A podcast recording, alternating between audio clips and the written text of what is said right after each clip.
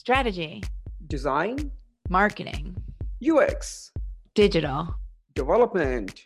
This is Agencies That Build. This show is dedicated to leaders and teams that design and deploy in the digital world. My name is Jesse, and I'm a marketer and an agency owner. And I'm Varun. I'm not a marketer, but a coder and an agency partner. This show is sponsored by Together We Ship. On a mission to help agencies grow. Rock on. Here we are. Varun, my friend. How are you? I'm I'm doing great, Jesse. How are you? How was your Good. morning? You didn't get the memo on the um, color of t-shirt you were supposed to wear to today's episode. I know. I'm the odd one out today, right? I know. You had pink on earlier this week. We were both it was brightly colored. It's, it's good. Bringing some color into our life these Yeah. days. Yeah. With a, let me move this over. This is epic. Um, with a keen eye for design and deep understanding for user behavior, our guest today has mastered the art of crafting immersive and unforgettable online journeys. His ex- expertise in user centered design has helped numerous businesses achieve remarkable success by creating seamless interactions that resonate with their target audience. Please welcome to the podcast, Dog Dad, partner and president of Huemor, Jeff Gapinski. How are you, Jeff? Thanks for wearing black and being on brand. Yeah, absolutely. Um, thank you so much for having me on today. I appreciate it. All right, so let's now that I've teed up the dog dad situation, because Varun and I are both pet parents. What myth? What what do you got? What's some sort of misconception, bogus strategy? Do you want to set the record straight on? Yeah. So I think the the thought that all of us millennials have, at least, of this dog in the office concept being this like amazing thing and like super convenient. I'd say probably not on that. I mean, I love my dogs, don't get me wrong, but I think what what did me in for having dogs in the office was um, one day I had my dog, my business partner's dog was in the office. They were n- normally the two stand-ins every single day. There was a third dog that got introduced in the mix, high energy. So the three of them kind of playing rough, distracting employees, you know, that is annoying enough. But what sent it over the edge was we had a, a random pop by from one of our clients. So he comes in, he's been a client of ours for a while, doesn't knock on the door, and is immediately stampeded by all three dogs at the same time. And that was the day that we banned dogs from the office. Like after that, no more dogs, unfortunately. Um, but yeah, that that's my myth. I, it, it seems great, but uh, more trouble than it's worth, as far as I'm concerned.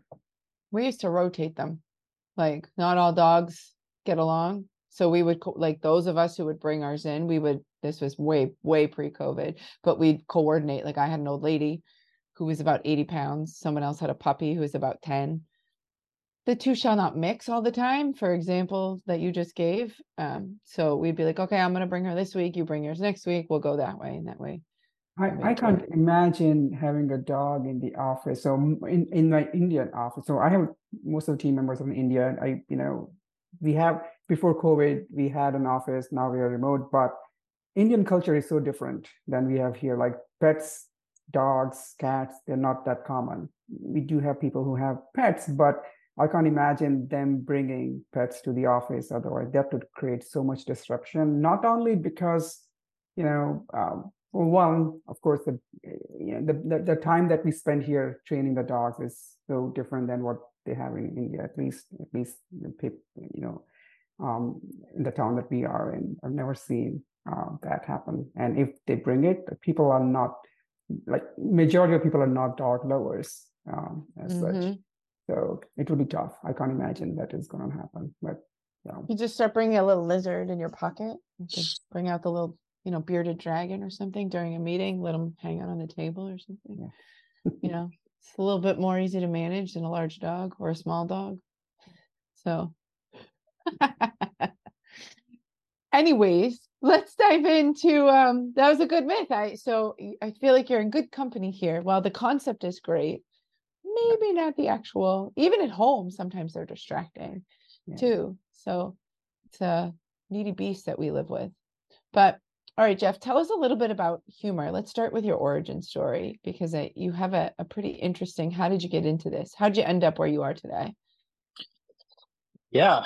So I think I have a story that's similar to a lot of other agency owners in the fact that I didn't intend on running this large scale business, right? Like I had a passion for doing a creative skill. Um, and that creative skill over time evolved into a fully fledged company. But to kind of rewind to, to when we exactly started, I was 21 years old.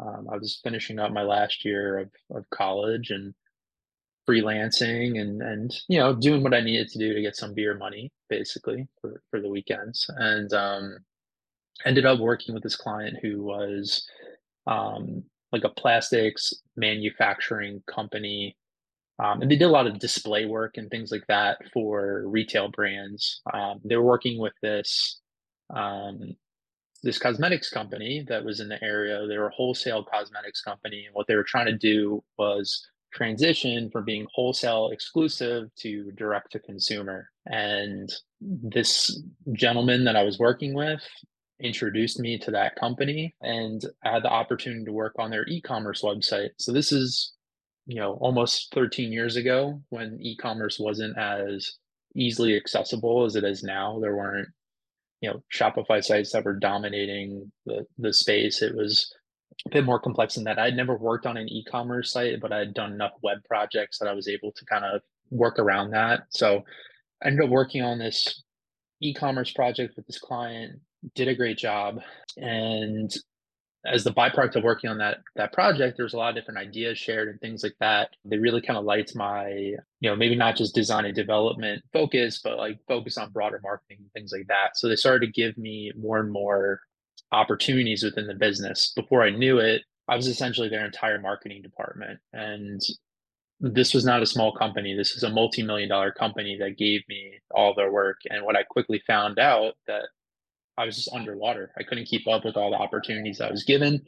So I started to recruit some some friends that I'd gone to design school with to join my team and, and start helping me execute on all these different various projects. Before I knew it, I had more revenue and, and more time being spent on this side project than I was on my actual full time job. And it gave me the confidence to basically quit my full time job and transition to doing Huemor full time. So, pretty much very end of 2011 is when we actually formed the business and made it official. And then that was that was kind of it from there. We've turned taken a lot of twists and turns from what we you know originally did and and focused on as a company and had to learn a lot about even just running and owning a business. But yeah, that was that was how we started, and it was not planned. It was not strategic by any means, but I tried to make the best of the opportunities I was given. That's so cool. Um, you are only owner. You have partners. So I have a business partner. He's actually a very good friend of mine. We met in college, so we've known each other for almost 20 years now, which is pretty crazy. And yeah, like we've been kind of 50 50 in the business from from day one um, we just focus on different things within the organization yeah. tell us we've had a lot of people who you know both perspectives of of uh, people who like starting a business with a co-founder and folks who were like mm, that wasn't quite for me how do you split the responsibilities like what's the yin and yang look like for the two of you if you you know is there a quick kind of rundown you can give just out of curiosity yeah.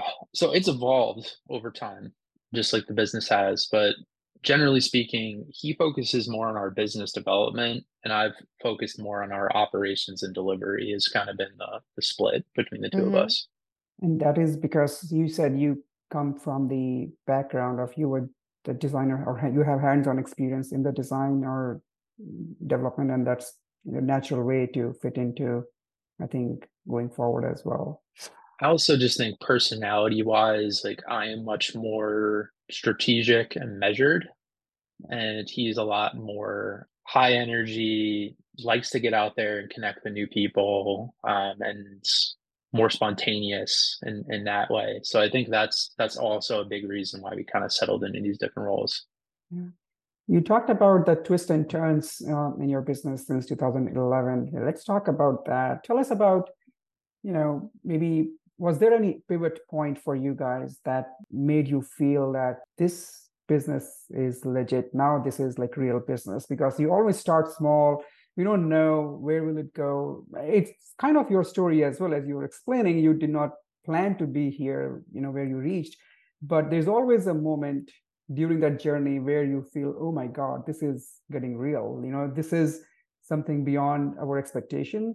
And now the matter of just keep it building continue the momentum. But there's always a point where you reach like you know you're going slow steadily growing organically but then then you get a point where you have this realization. Did you have anything like that? So we've had a couple of those realizations over time. The first major one was when we had started out i kind of mentioned we were doing everything for this business. So I don't know, we, a diner menu worth of services is what we were delivering. And I think the first major realization I had was that, you know, not only did we not do all of those services really well, there were a bunch of things on that list that were either not profitable or things that we just simply didn't enjoy doing. So one of the first major turning points was kind of whittling away a lot of those offerings and kind of just focusing on the digital offerings that we seemed to be the strongest at and was able to you know make the most profitable easiest to scale etc the next one of those turning points i would say was actually 2020 um, and that was when shit got real for i think a lot of businesses right like uh I, am sure both of you can can uh, mm-hmm. relate with that but 2020 was one of those moments where um, a lot of the learnings and training and everything that we had been building up to at that point this was about let's say eight, nine years in business at that point. We had to put it into action fast in order to create a plan to to weather what was going on in early 2020. And so we had to make quick decisions on individuals to lay off. We had to work negotiate with existing team members to temporarily reduce salaries to to deal with the cash flow issues and things like that. That was a moment where you know these were all really business focused decisions that needed to be made and they need to be made swiftly in order for us to be effective so that was another big point and then shortly after that the next evolution was starting to get more international team members involved in the mix and not just necessarily looking at our geographical location as a limit to who we can hire but you know kind of leaning into well there's talent everywhere and we have to be remote now anyway so like let's let's just run with it. Um, and then that has pretty much en- enabled us to scale way more effectively than we ever were able to in the past because the talent pool is just broader. And yeah, that that was I think the the last or most recent changing point in our trajectory and how we've been operating.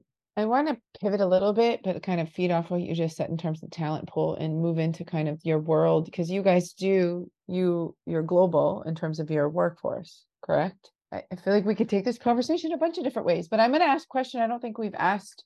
You know, why why look globally? You know, we don't ask that question often um, because usually the conversation doesn't go there. But I know it's something that we talked about. You know, is it? And you're based in Pittsburgh, but what what kind of drew that? It, it was it talent access? Was it cost? Was it a little bit of everything? You know, tell us a little bit about why. And how why, and how did you and yeah, that was key because you know that's one of the talking points as well in these days. Like when eh, it, like business is tough, like economy is tough, and things are not easy for many agencies. If you have done something successfully over time, it would be useful for everyone to learn how you made that work. Yeah, absolutely. So the immediate need was actually born out of talent more than it had to do with cost, although cost is a benefit, and I'll, I'll talk to that a little bit too. But the hiring pool in the United States, and we're talking like late 2020, early 2021, was kind of a mess. We found it more difficult to hire for key roles that we wanted to hire for. We found that salary demands at that point in time were astronomical, like roles that we normally would fill for one industry standard were people were asking for maybe 50% more than what that industry standard was six months ago. And we found ourselves in a position where we had a lot of business opportunities presenting themselves because a lot of businesses were shifting to invest in digital because they couldn't do their in-person events and all these other things that you know they, they were used to doing historically. So we need to hire a lot of people, we need to hire them fast and going into international waters was a way that allowed us to do it. Um, we prepared ourselves a couple different ways. Like one, we had been building a knowledge base of systems and processes for years, so we had a lot of that already in place for the team that that we had at the time. So so that was kind of all settled. I reached out to other agency owners directly that I knew had international team members and kind of picked their brain in terms of what they were doing to acquire those team members. Um, I also sought out international recruiters and partnered with one specifically in Eastern Europe that had been like extremely successful for us. So the combination of those things is what allowed us to start getting in contact with these different team members. What's allowed us to be successful is really talking to them, learning more about their cultures, understanding maybe what some of the differences are and kind of working through that. So like for instance, in the United States, even though you give somebody like three weeks or four weeks of time off, people just don't like they don't take it, right? Like so one of the first things that I had to, Yep. to recognize one of the first things I had to recognize with our, our team members from from the EU specifically is like they're gonna take every single day that we give them off. And if we ask them not to because there's a deadline or something like that, they feel like we're taking away from them. Right. So like those types of differences and understanding that like across across the group and, and how people operate was really important it's something we still continue to learn today um, as we've expanded into more countries there's more nuances you know the other thing and i'm not going to say that we have this perfect because i think there's still a lot of room for us to grow in this but getting those individuals to feel fully integrated in the team you know every single day there's things that we're putting in place to help that but it became much more difficult, at least in the short term, to make those connections because I don't have somebody in the office with me anymore. We, you know, we need to have ways to interact with these people on a daily basis and make them feel integrated. Is there a nugget Um, you can share about how you've done that that's worked or that you're seeing potential success with? I think that's Yeah. something a lot of folks struggle with, even whether it's global or local. You know, that remote piece. It was a conversation we had a lot with agency owners over COVID and how do we keep people engaged? But since you brought it up, I'm gonna ask, what do you, what worked?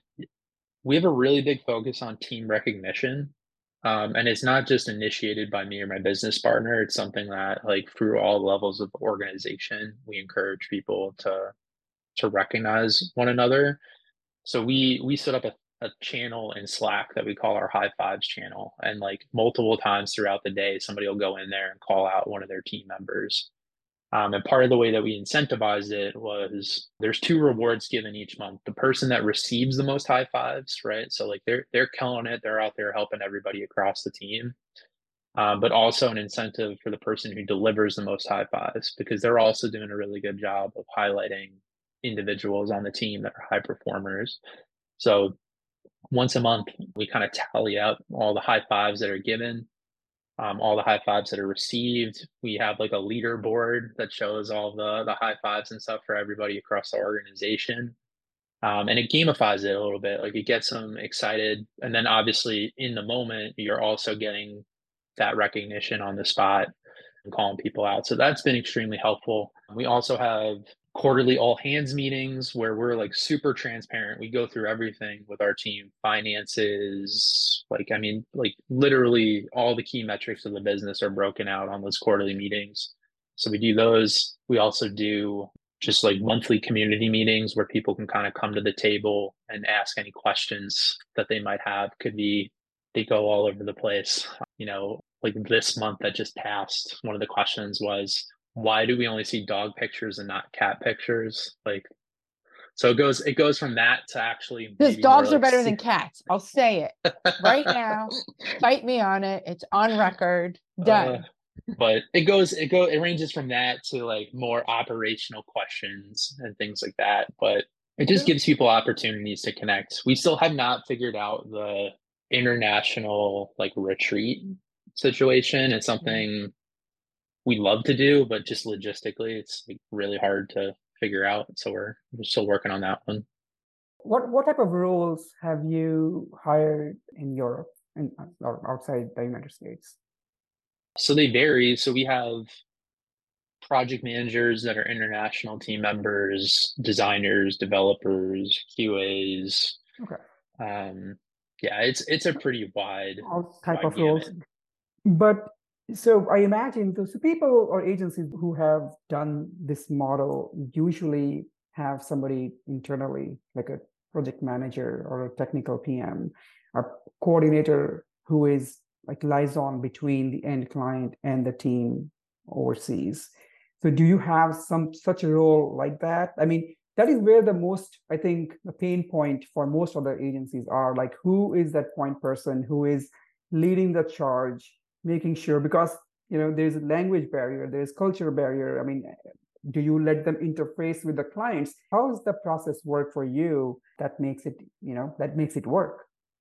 so we definitely treat these individuals as fully integrated in our team. So um, just like we would, if I had somebody in Pittsburgh with me, you know, they're positioned exactly the same. There's really no, there's no barrier hiding these folks from our clients. Like we're super transparent about all that.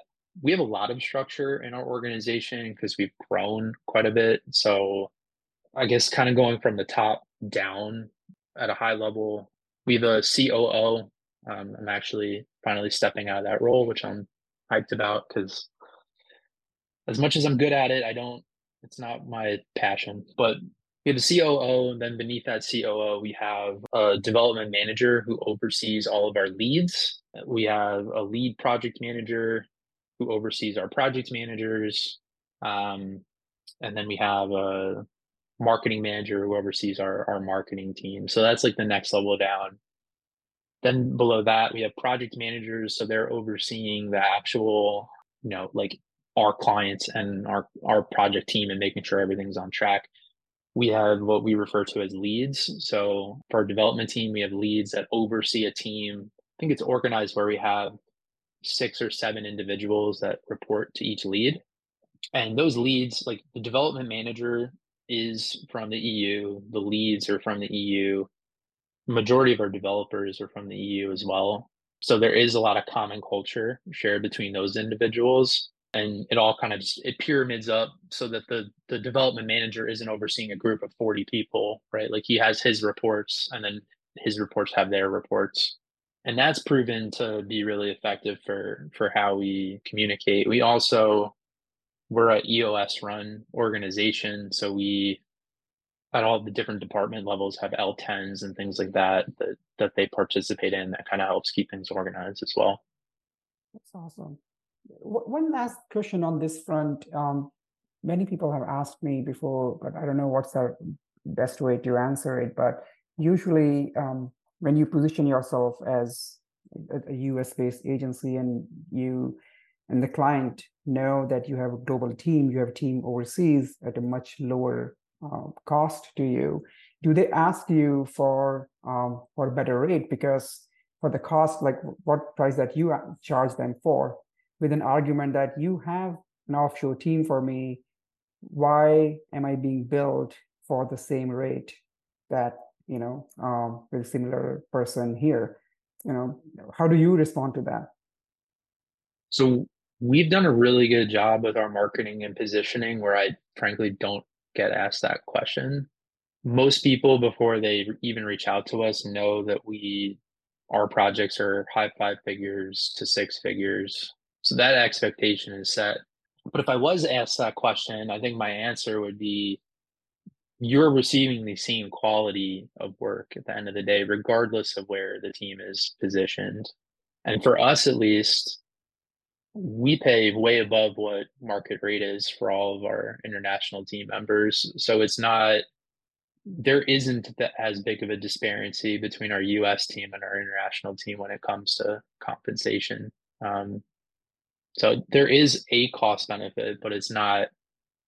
You know, some some agencies, you know, they might be getting seventy percent more profit on their international team. Like we're not in that category. We maybe are at twenty five percent as a difference. Makes sense. I feel like we could dig into this and talk about it forever because I think it's one of the things like you know we've talked to so many agencies and it's you really are thinking about growing this team as a global team you know in in a true sense you know regardless of how the employment status is the way that you've approached it from a cultural standpoint is really with with a global mindset behind it and it's um it's kind of refreshing to hear, to be perfectly honest with you. You know, everybody does it a little bit differently, but I like how you've described how you integrate them and the you know, the eye for culture behind it too. It's it's a conversation we have frequently. So thank you, thank you for sharing that. I want to ask you kind of different question and that I don't know if we prepped you on, but I'm going to ask it anyways. Are you ready? Um, Sure. no, it, it joking aside, like the other question we love to ask folks is where do you hang out? Where do you find information? What are the types of pubs you're reading? What are the groups? I know your EOS run and I know they have a big community there. You know, outside of that, where are you getting inspiration? Where where are you consuming stuff?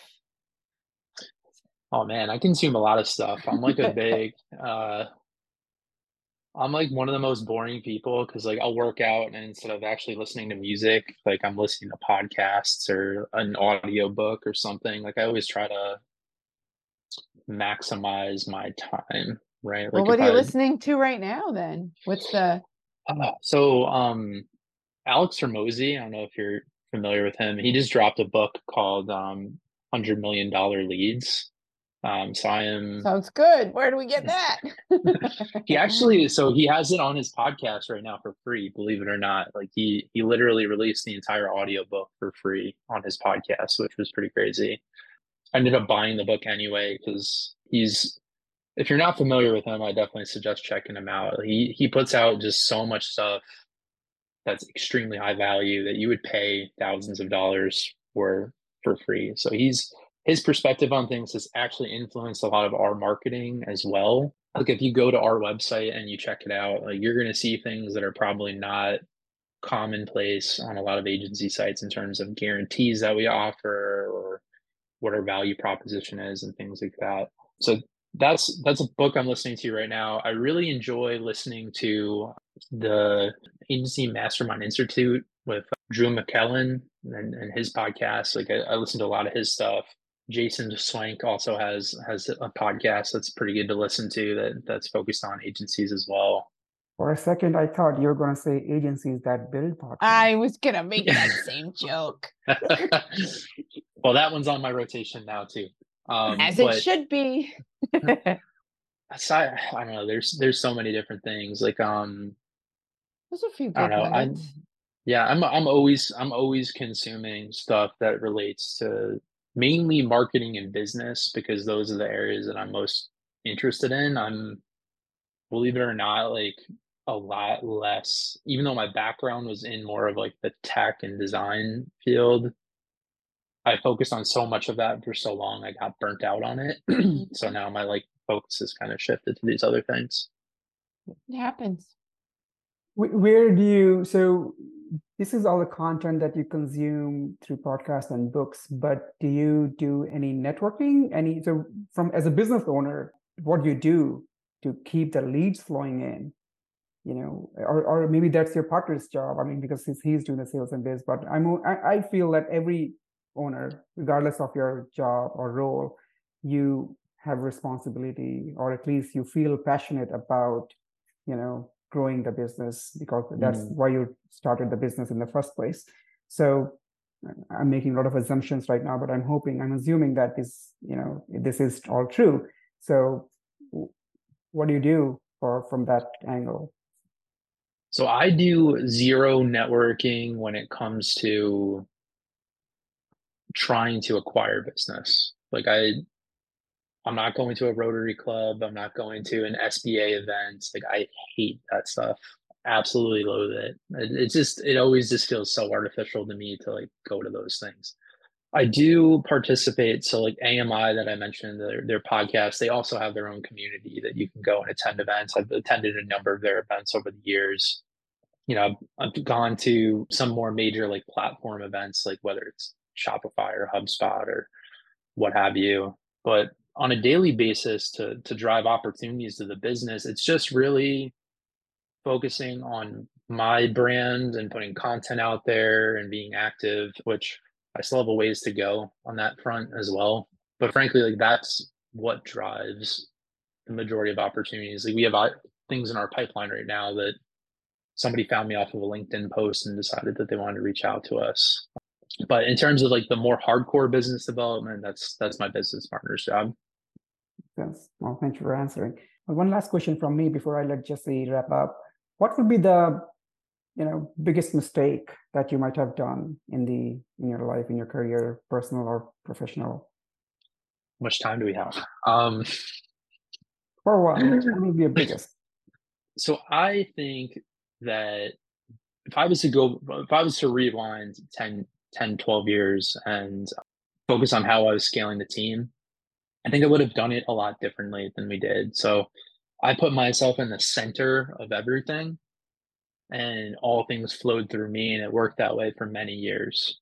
It eventually got to a point where it was untenable for me to continue to to run everything the way that we're running. If I was to go back and restructure things, what I would actually do is focus more on bringing in an operator sooner and basically having that operator work with more freelance talent rather than hiring permanent talent and me being the operator for the business. I think that would have allowed us to scale a lot more effectively and a lot faster. And if I was to start a brand new agency tomorrow, that that would be the way that I would approach it. Interesting. I think that's it's uh I always love when people we get the opportunity to ask that question and how people answer it because it's it always comes down to their personal experience and how do you, you know, hindsight is always 2020. What would you do differently in in shifting? So um, you know, it, it's I feel like we could talk about that for another 15 minutes too. There's like so many areas. But I'm Tim to take us to the future. What's exciting you about the future now that we've looked in the past? Thank you for telling, you know, thank you for that. And what are you what are you looking forward to?